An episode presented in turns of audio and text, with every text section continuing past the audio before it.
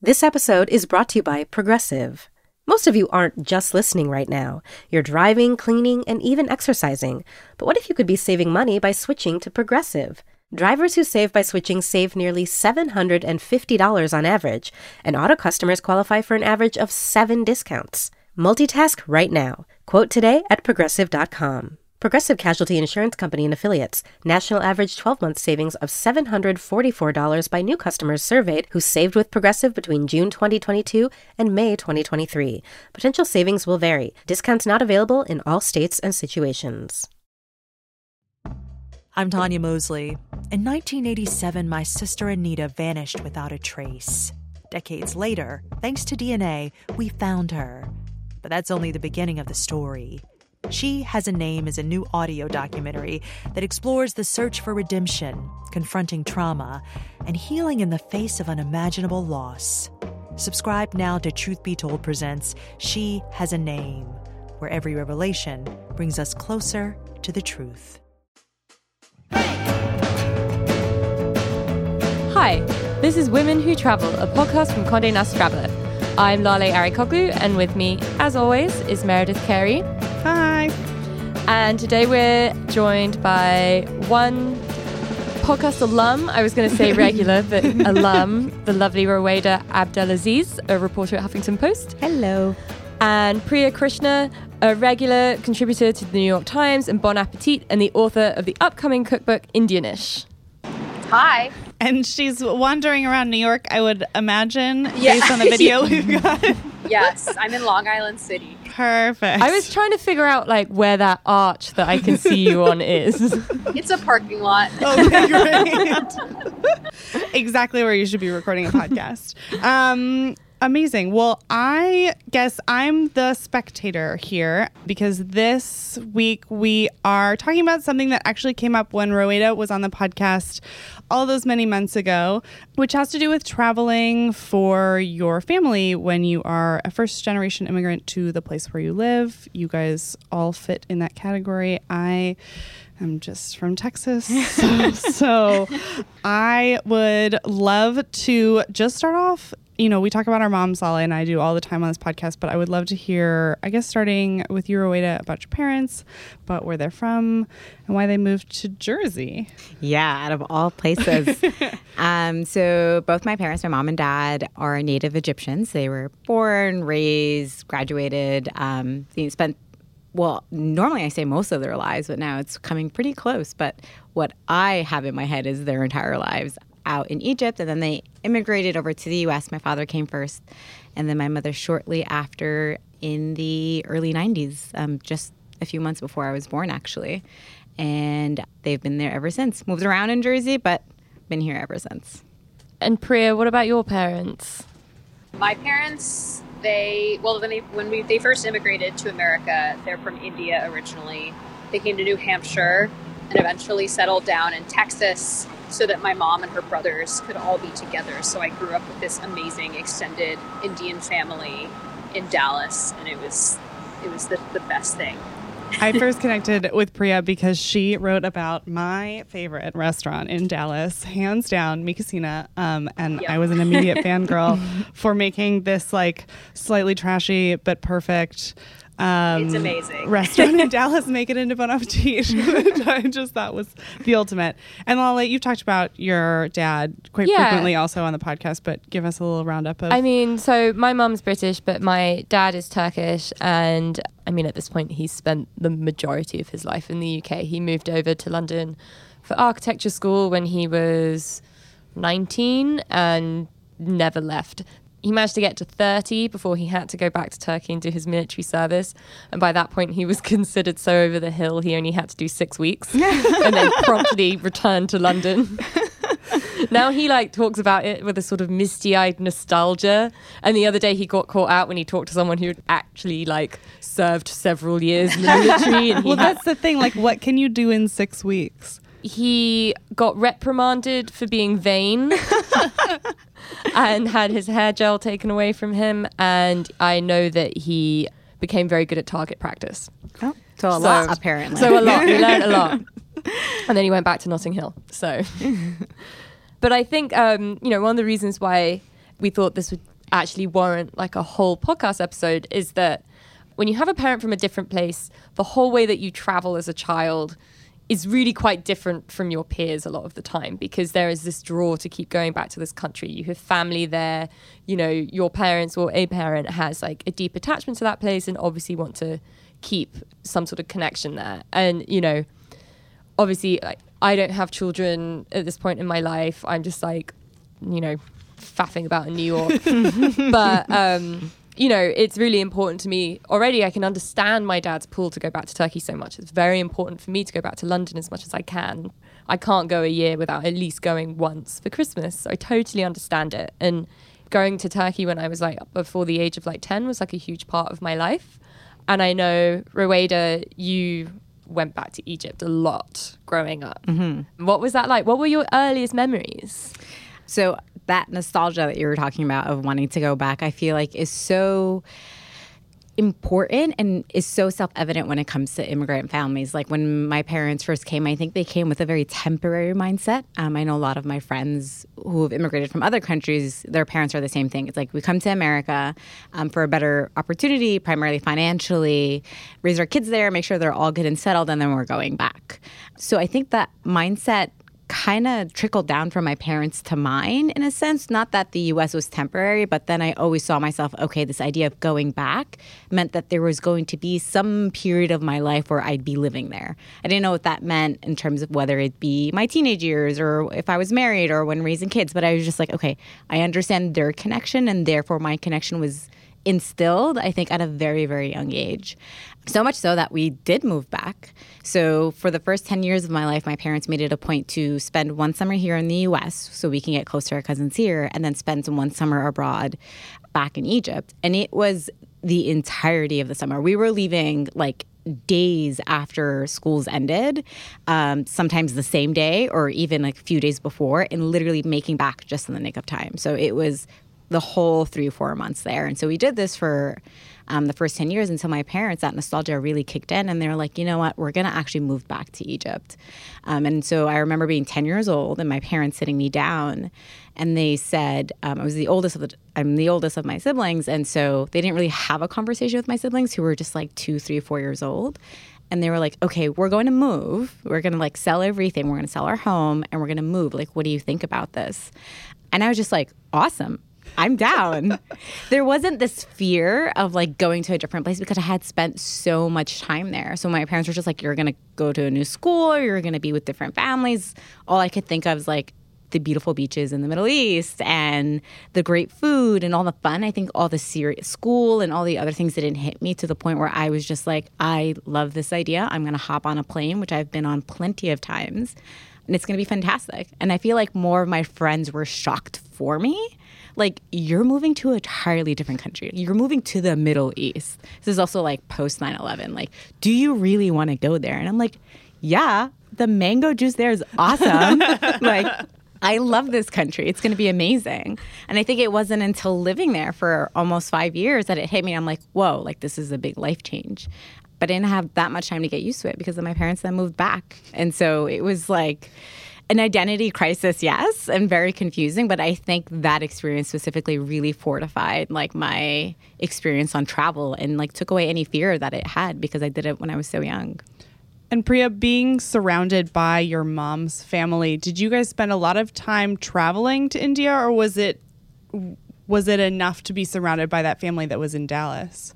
We traveled a ton because my mom was a software engineer for the airline industry. So back in that day, you could stand by for any flight for free. So we would like literally pack our bags and stand by for flights, knowing full well that we might just like take our bags home and not get to go on vacation. But it also meant we got to go to places like Egypt and Greece and France. Like when I was a kid, and my parents really had that travel bug. And they did try to make sure that we went back to India every so often. But I, my dad thought he, that we would move back to India, but I feel like my mom really didn't want to move back. And so they kind of abandoned that idea early on. But I don't think. I don't think that my parents felt a strong pull back to India, and so I didn't feel a strong pull back to India. When we go back, we had family there, but most of our family had come to America Delhi is very crowded and polluted. It always it like will always hold this charm to me, but I don't think that I ever romanticized India as sort of going back to the homeland or anything like that. And I think at a certain point, my dad told me, you know, I go to India and I no longer feel like it's home. Like we had all become so American that going back to India didn't feel like it was sort of this this big return. It's just felt like a foreign country, and I speak some Hindi, but my Hindi is not great. And so when I speak Hindi, it's like they can tell that I'm from America, even though I look Indian. So it got to this point where even when I went back to India, I didn't quite feel like I fit in there. I think that's so true because like when I go to Turkey, I can't really speak any Turkish, but I look Turkish, so people will like babble away to me in the street, and then I'm like, ah, ah, help. um, and I think it's you know, when you have that language barrier, and then also when close family members like aren't there anymore, you kind of I think you lose a lot of that pull. So like we would always go back to Turkey every summer to see my grandma, and then when she died when I was like 11 years old, that pull went away somewhat. Like there was still lots of family to see, but like, you know, that core person was gone and that big reason to go was gone. And so then we started Right. going like other places. My mum was like, I love Istanbul, but like I want to go to Spain. and so, Priya, I know you've written a lot about this, but I really want to hear more about your experience like growing up in Texas as a vegetarian when you're surrounded by like barbecue, which I love your essay on this. It's so it's so much you. fun. And the food you ate and kind of the whole world you occupied within Texas where you had like all these family members and Yeah. I mean, looking back, I truly feel like I lived in a bubble in so many ways. One, I was largely surrounded by the Dallas Indian community, and that was what Dallas was to me. Dallas was home cooked Indian food. It was dal chawal at my mom's house, dosas at my aunt's house. Like, I don't even think I knew that Texas barbecue was a thing until like maybe my, my late teens. Um, like Tex-Mex was the one thing we we loved. I mean, I feel like those flavor profiles are so s- similar to Indian food. It's vegetarian friendly. Like Mi Cocina, we were immediately on board. But barbecue was just not even something that was on our radar. And the other thing that was kind of funny is that the school that I went to was like the most liberal school in Dallas. You know, very like everyone voted Democrat. Like I, at one point, I remember in elementary school, thought that Texas was a blue state. it was just like a very, very limited upbringing. So it's so funny when I wrote that essay. It was sort of me coming to terms with the fact that I say I'm from Texas, and people are like, "Oh my God, Texas!" and they have all these notions of what Texas is, and I'm like, "Well, actually, that really wasn't my Texas. Like, what whatever people think that a Texas upbringing might look like. Mine was not really that. Save for Tex-Mex, I guess. a way to paint your New Jersey to us. My New Jersey was pretty diverse, also, which I really loved. Also, didn't realize uh, New Jersey had a bad rep for many different things until maybe I was much older. But because it's so diverse, I was also surrounded by a very large Arab community, a very large Muslim community. Um, but growing up, my mom was very anti eating out. She was very like, we are going to eat at home at all times of the day. And I used to be like, but I really want McDonald's. And my mom would be like, I'll make you fries at home. And I'm like, but it's not the same. And like, it was just like not an option to the point that going out to McDonald's was fun. And I feel like it's something that I didn't appreciate at the time until I left home because now, like, I try very much. I like FaceTime my mom at least once a week and try to cook home cooked Egyptian meals all the time, um, which tend to be very heavy and very hearty. My mom was a trooper. I don't know how she did it, raising four kids. She was working two jobs at the time and every day made a full cooked meal, like a full spread of dinner. You had a carb, you had a vegetable, you had a protein, you had a salad, you had a minimum of two side dishes, like every single day. And I definitely took that for granted as a child. But it also meant that my Same. mom, yeah, you don't appreciate until after you leave. And then, like, I see all the blood, sweat, and tears that go into a lot of these traditional meals. And um, I, like, I come home and my mom be like, hey, do you want to go out for dinner? I'm like, no, but can you please cook? Like, can you just, like, make something? Um, so much so that I've, I've made it an effort to, I have like a little notebook. My mom used to have like a notebook in Arabic where she had a lot of the traditional recipes. And she sat me down and made me make one. And so I sat down with her one day and like wrote all the traditional Egyptian recipes that she would make. And now I make it a point to make it at home. Like my husband will be like, this is so much work. Like, why are you still cooking? It's like 9 30 p.m. on a Wednesday. Like, we're gonna go to bed like in an hour. And I'm just like, I don't care. Like, I am making this food for the culture. Like, I need to preserve the culture. Um, Priya, how much of your upcoming cookbook has been formed from that conversation that you, you know, those conversations you have with your mom about her own Indian food? I mean, it's 100% about that. It's about my mom's cooking, um, which is sort of this hybridized food that's mostly Indian with some of the countries that she's visited in America slipped in.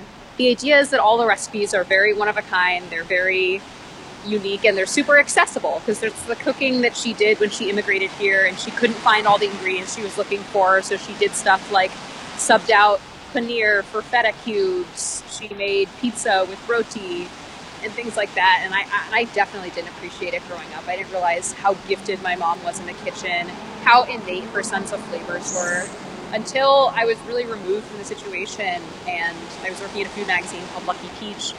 And I, you know, asked my mom for some recipes and submitted them to uh, our upcoming vegetables cookbook. And the recipe developer were like, these recipes literally made me stop in my tracks. They were so good. And also, your mom is a gifted recipe writer. Does she do this for a living? And I was like, no, she is a software engineer. and that's when I started to think like maybe there's something here. And it was actually the editor of the Lucky Peach cookbook's idea for me to do a recipe around my mom's cooking because she was like, these were the best recipes in the book. Yeah, my dad, you know, he can make a good omelette, but it doesn't really like extend beyond that. But my my mum kind of took it upon herself to like learn to cook a lot of Turkish food after she married my dad, and she's always had like a huge love for the Middle East, so like her kind of added a lot of recipes to her like repertoire anyway. So she'd always make all this great Turkish food and then um, put it in my packed lunch for school. And I would like open up my packed lunch and all the kids would be eating like dairy cheese and like peanut butter sandwiches and stuff. And I would have like some chickpea thing. And I would be like mortified by it and I would be so envious of these kids that had like this like really shit packaged food, and I'd be like, I just want to eat that. Like, why can't I be normal? And I look back, and it was the most like amazing food. But did you guys have the similar experience? Yes. Oh my god, I demanded peanut butter and jelly sandwiches every day for lunch for 11 years, and. And then, and now, when I go into the office at Bon Appetit once a week, I proudly bring in my dal chawal. I have my little tomato salad, sometimes my achar, my chutney, and I'm like, so excited to be eating this food at Same. work. Lunchables was my thing. I just saw kids have Lunchables, and I was just like, I want that. Like, this is what I want. And now um, I'm like, I've become the office food critic, where we have like lunch catered, and every so often we have Middle Eastern food, and then I'll have uh, people next to me like eating the hummus, and I'll be like. Store bought hummus, disgusting. Like, you should try how my mother makes it. And they'll be like, dude, like, do you just want to bring it in? I'm like, no, but I just want to let you know you're eating trash. like, all of a sudden, like, I look back at myself and I'm just like, where was this like 20 years ago? Everyone should definitely go online and read Lale's like tear jerking doner kebab story because even though your dad can't cook necessarily. we'll throw him under the bus a little bit there. Um, like he has like given you this such an appreciation for a food that was really important to him that in your own British Oh, way is also important to you. Yeah, so I wrote about we just did this whole late night eats package. Everyone should read all of it. There's a lot of fun food stories to read about. But I wrote an ode to the doner kebab, which is I think Rowaida just discovered this. Yes. Is like Britain's favorite drunk food. also, over 1 million kebabs sold a day. Like, oh my God, that like that nugget blew my mind that I actually gasped and like looked up and asked people around me, like, did you know? Crazy. There's a um, annual British Kebab Awards, which is like thrown in a very like posh hotel, and you know, and I, you know, I was like reading about it, and you hear, you know, you read the list of all the finalists, and it's like Ali's Doner in Manchester, and it's just like, oh, it makes me so happy. Um, but you know, it was like, I, you know, th- through my adolescence, I would like start getting drunk, and then I would eat a doner kebab in Camden Market before getting the bus home, and like not ever making the connection that like my dad had also grown up like eating these like much more beautifully prepared kebabs, but like also having this like emotional ta- attachment to it in a different way. So I got to indulgently write 1300 words on that last week. And it, it is amazing. I also second people should read it. Thank you. I want to kind of go back to what you were saying, Lale, about being at school with other American kids and feeling self conscious about your lunch because we were talking earlier about how you felt like everyone else got to go to these cool places like Florida and which I laughed at and you like had to go to Turkey or had to go back to see your family and like meanwhile I was like I had to go to freaking Houston. like I was not having a great vacation either. Um, but no, I just thought that. Do you feel like other kids at school, like when you were talking about Rowena, you know, moving back to Europe, was their experience so different from yours during the summer when they went on vacation, or do you feel like it was just different places but same same? Yeah, no, I think I totally the relate of this idea of like wanting to go to Florida. Like people would be like, "I just came back from Disneyland." I'm like, "Oh, Yeah, I've never, to this day never been to Disneyland. Same. You would hate it, Lale. I know. You would I hate it. think it's my worst nightmare. But it's like you want to go because Yeah. that's what all the cool kids did, and then you have nothing to relate to, and you're just be like. I just saw the pyramids. Like that's so boring, right? and then like you I look back at it now. I don't know. It just it blows my mind. I think not having enough friends who can relate to it. Um, also, I feel like the perspective of travel being seen as like a luxury, I think was it came to me much late because it wasn't so much of a luxury, it was a necessity. Like it was a family Yeah. obligation to go back. If you didn't go back, my parents didn't go back, their siblings would get very upset. Because oftentimes going back meant helping provide resources, right? Like being in the US be, meant you more often than not made more money than our family back in the US. And um, it was visiting our grandparents, which is um, obligatory in culture. Um, and if you don't do, again, family ties are very important. Um, and if it's not something that you actively upkeep, it can actually do a lot of damage. So I think understanding that weight of responsibility, I think also came super early. And I didn't see that travel equated fun. I think for a long time, travel equated family responsibilities. So then I just really wanted to go to Disneyland, right? For me, my Disneyland was Atlantis, the beach resort made famous by the Olsen twins. oh my god, yes! yeah. yeah. Oh, in what a Holiday in the. Sun. like everyone in my grade, it seemed, was going to Atlantis, and instead we would be going to India or we'd going to Greece because my parents wanted to open my mind, and all I wanted to do was ride the water slide that Mary Kate rides. In, Just want to go that movie. underneath the sharks. yeah, I just and like wanted they to- had a they had a Jamba Juice at that Atlantis. Like it seemed like the promised land. I remember having age like seven, having like a full da- blown mental breakdown in Istanbul because I didn't want to go over to like our beautiful family house on the Bosphorus to have some amazing dinner. I wanted to go to McDonald's and I couldn't understand why we couldn't just go to McDonald's. It was just down the street.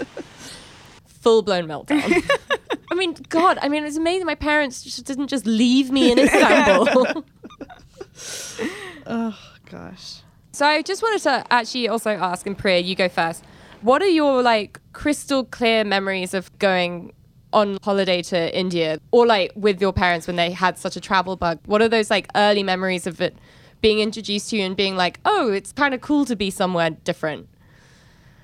Um, definitely, most of them are food memories. It's the first time I ate buttered toast with bhujia, which is this sort of like crispy fried potato snack at my aunt's house. And then she made me Maggi noodles, which are like Indians' favorite, like instant ramen equivalent. And I was in heaven.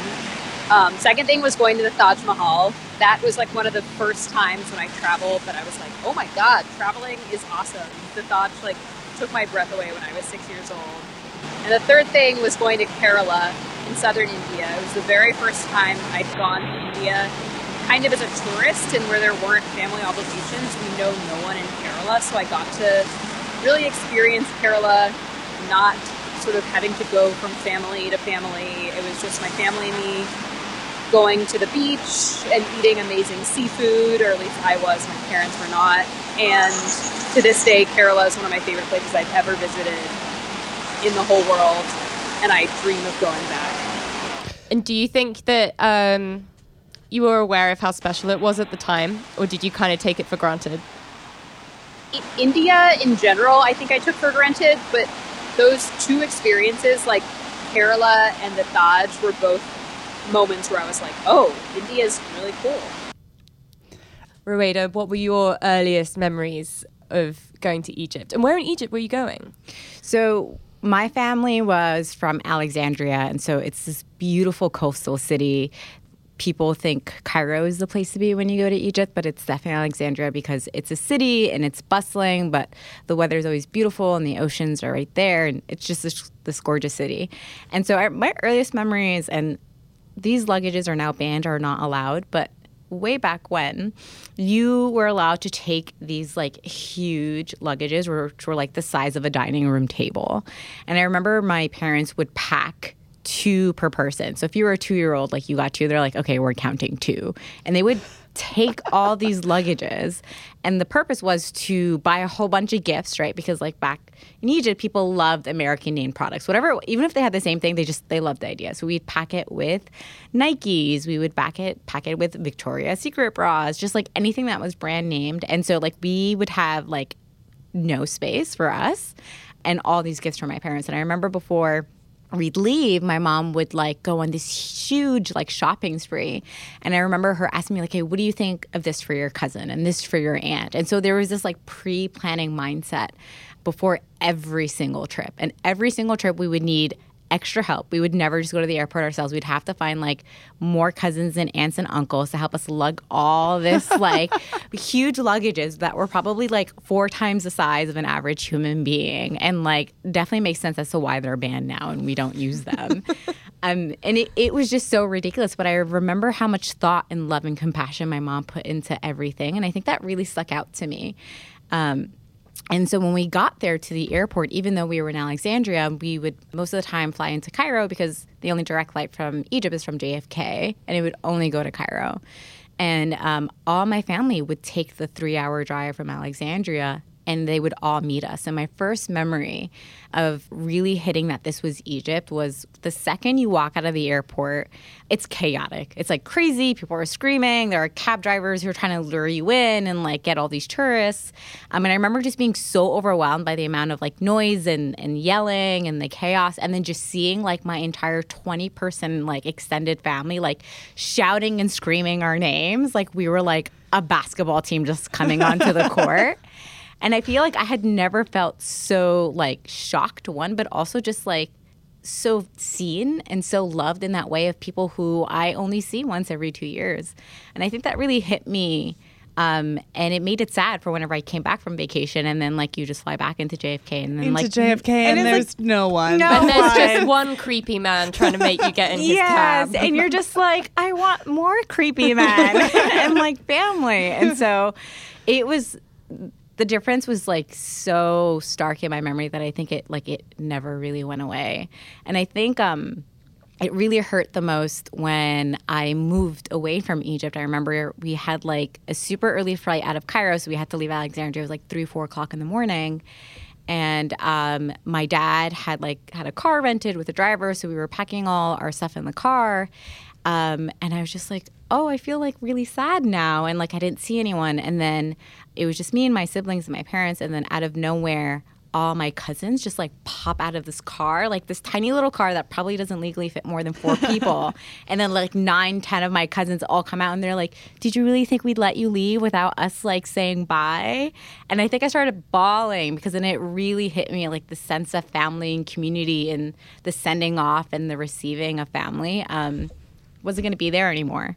And I think that's when I think it really fortified travel for me because then I was just like, wait, I like I want to do this all the time. I, I want to be, I want to have that receptive feeling again. And you definitely don't get it in JFK. No. God, that feeling of like, I mean, it sort of counts for anywhere, but I remember like going on holiday to Istanbul in the summers and like when you like arrive in the airport and you're suddenly like, I'm in a new place. Yes. So exciting and I just want to explode. And it was really funny seeing my husband Chris, who Rowaida knows very well because they work together. Yes, he's also my desk mate. and general annoyance, I assume. Went to Istanbul last summer for the first time and he'd never been to the Middle East and he was so, so excited. And I remember we like got off the plane in the morning and I think like five different flights from different parts of the Middle East had all landed at the same time as our one from um, New York. And it was just like firstly, like we stepped off the plane and immediately the airport smelled of cigarettes. And then it was just chaos. And like yeah. no one was paying attention to the queue. Everyone was just like pushing in front of each other like and he was just like what is going on? And i was like oh, are you just in the middle east. Yeah nothing. Yeah nothing. Nothing is going like, on. this is amazing but doesn't, but doesn't it feel so good to be in the know and be like what are you talking about? This isn't like i've been doing this for years. Like, what are yeah. you doing like, chris? Chill. and then it was like two hours later and i was like get me out of this fucking queue. Even though like i try my best not to romanticize traveling i think there is a little bit sense of relief when I do come back into the US because we've spent so much time here just like okay this was beautiful and the food and everything. And then um, like you stand on the line to get a cup of coffee and it takes you like an hour and a half and you're like okay i'm ready to go back. Like this would have been much faster like i'm ready for people to actually start following driving laws right? Because that's like non-existent also in the middle east. So i'm assuming then the driving in egypt is similar to the driving in turkey. Absolutely. If not worse. And so at that point you're just like you know what you can have home in that yeah. sense but also like it also means that it's okay that I don't feel fully complete in one place and I don't think I'll ever feel fully complete. I don't think if I move back to Egypt now it'll be the same like it was when I was 10 years old and I'm kind of okay with that because then I feel like this idea of like wanting to go back and forth forever is a good feeling. Well, and it's interesting because I feel like you probably because you had that time living there have felt like and both of your parents are from there, as opposed to one like you felt like I think a much stronger tie to Egypt than like I have to Turkey. You know, like born and raised in London, went there for holiday, but like I can't speak Turkish, and it's really only been like the last few years that I've started to kind of realize like, oh, half of me is actually from Turkey, and like this is cool. It's just so interesting because I still have that feeling when I do go back to Egypt, people won't full, like they know that just even if it's not the language because I speak Arabic fluently, but it's the way you look, the way you're dressed, and then oftentimes if I need to pull out my American card, I will. Oftentimes it's when dealing with bureaucracy and um, and immigration, you're just like, yeah, I got that American passport, right? And then like you come here and like people want to bad mouth the Middle East, and you're just like, well, actually, this country ain't so great after all. so it's like, where are your loyalties? It's like it depends on my mood. Yeah, completely. also, the World Cup. yeah. Oh yeah. No, it's like it was very easy for me because it was just England. But um, the rare times that Turkey qualify, then I have to choose. Fair. Do you guys feel like those early trips that you took home looking back now that you took them for granted or like those beautiful like those times when you look back and you're like all those people showing up at the airport that was fun but like i didn't really care that much when you were, you know, 10 because that's allowed. Do you feel like you took those times for granted? Yeah, I know for a fact I took them for granted because I actually haven't been to Egypt since I've moved back. And so it's been about 13 years or so. And so I feel like it hadn't really hit me in like um, a long time, even though the rest of my family all have been back. But I think every time I try to plan a trip, something happened where like I just couldn't go but I'm planning to go in a few months. And I am extraordinarily nervous because I know things are going to be so different. I mean, politically, it's been different. We have gone through a revolution, and then that revolution was crushed. And family members have gotten older and married and have kids, and some have passed away. And so I definitely didn't, I felt like, you know that feeling when you're young and you're like life is forever and I'm going to be young forever. So I think it was like I'm going to be young forever in this country forever. And now that I'm an adult and I'm married and I'm I have to visit my in-laws' families there and um, see my old like my family who have probably changed quite a bit. I think is scary. I'm a bit anxious, but also very excited. But I definitely have to remind myself quite often that, like, okay, it's probably not going to be like what I thought it was or what I remember it to be. And so, um, but I kind of wish it, I did. And so I definitely think I took it, those times for granted for sure. And Lale, do you feel like going back to Turkey those summers as a kid was a I mean, I think my behavior over McDonald's is a clear cut example of how much I took it for granted. I mean, I totally did. I don't, it was, you know, this like beautiful place, and I just like didn't pay attention to it. Like I just just sort of assumed, of course, that's this is where we go to like visit my dad's like aunt and uncle who have a parrot. Like, of course, this is where we go. Um, I just want McDonald's. yeah, I just want to go to McDonald's. I don't want Um, to play with your parrot. I just want Aw. McDonald's. God bless Sharky. He imitated you. Oh, it was amazing. He'd whistle songs. Oh, God. Um, but um, That's a real family memory right yeah, there. no, it's like very, very Sharky very the parrot. Sharky the parrot, and also this distant cousin of mine, who was around the same age as me, and I was probably about eight years old. Pinned me up in the hedge and just kept on going English, English to me until I cried. Oh my god. Family is Um, family. God, families are just insane. um, but I actually went back to Istanbul for the first time with my dad last summer in like it was like 19 years. The last time we'd been there together was I was like 10 years old for a wedding, and then we had like stopped doing these holidays, and then I'd gone back once when like and he'd been going all the time, um, but I went back once when I was like 22, and then I went back last summer, and it was amazing, and it was like you know, Rowaida, what you were saying about how you're like kind of scared that it's going to be really different. And, you know, Turkey has also gone through a lot of political change. And um, I was also apprehensive about what it was going to be like when I went back. And, like, yeah, like some things are totally different, but also everything's like kind of the same. Like, there are a lot of places that just like, I mean, obviously you can't compare Egypt and Turkey, but I don't know. There was just like an ice cream place that I would always go to that was still there, and like the crossing outside, um, you know, the um, house that we always go to was still crazy with the crazy drivers, and like it still felt the same place. Yeah. That's what I'm banking on. Yeah. And I feel like hopefully that part will never go away. I think that's when you start to develop like love for a country in that sense, no matter what physical changes may be there. I think the emotional ties is the same. And I think it's I mean, it's still pretty strong for for myself. Um, and I think I rubbed off um, um, my husband, who is also natively Egyptian, but you know has never lived there or anything, and had just gone there for a few summers. To the point where he was just like, "Would you think about like moving there and like actually living there?"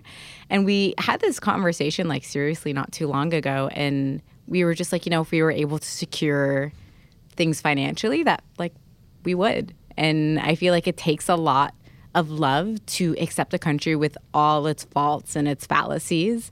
And I think also blows my parents' mind a little bit. Just like, we literally immigrated here for you and you're going to go back. And we're like, yeah, you know, this it's an open possibility to the point that we see it a part of our future, like a very strong part of our future. And I think that makes me excited. That is such a perfect place to wrap up this episode. so, Rowaida, when you go to Egypt in a couple months, where could people follow your journey? They can follow me on Twitter at Rowaida underscore Abdel because Twitter won't fill my full last name. So just the four first letters A B D E L.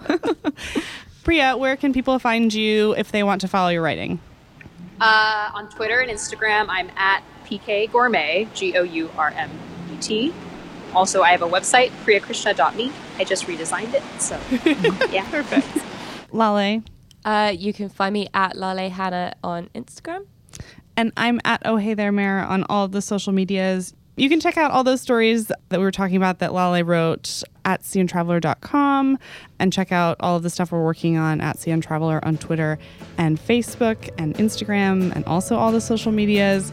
You should also check out Rowaida's work at Huffington Post and you can check out Priya's semi weekly Indianish column on Bon Appetit. Thank you guys so much.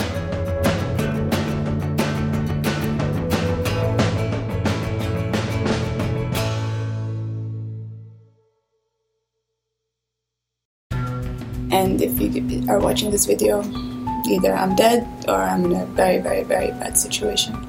She said, Oh my God, I can hear gunshots. I can hear men outside. Where are they? What have they done to them? Are they dead? Are they not dead? There is one suspect her father, the Sheikh. It's Madeleine Baran from In the Dark. We've teamed up with our new colleague Heidi Blake at The New Yorker to try to answer a question about one of the richest men in the world, the ruler of Dubai. Why do the women in Sheikh Mohammed's family keep trying to run away? There's five policemen outside and two policewomen inside the house. So basically, I'm a hostage. And he reminded me that Sheikh Mohammed can get me anywhere. Because you're a rich and powerful person, you can effectively break any law you want in our country and get away with it.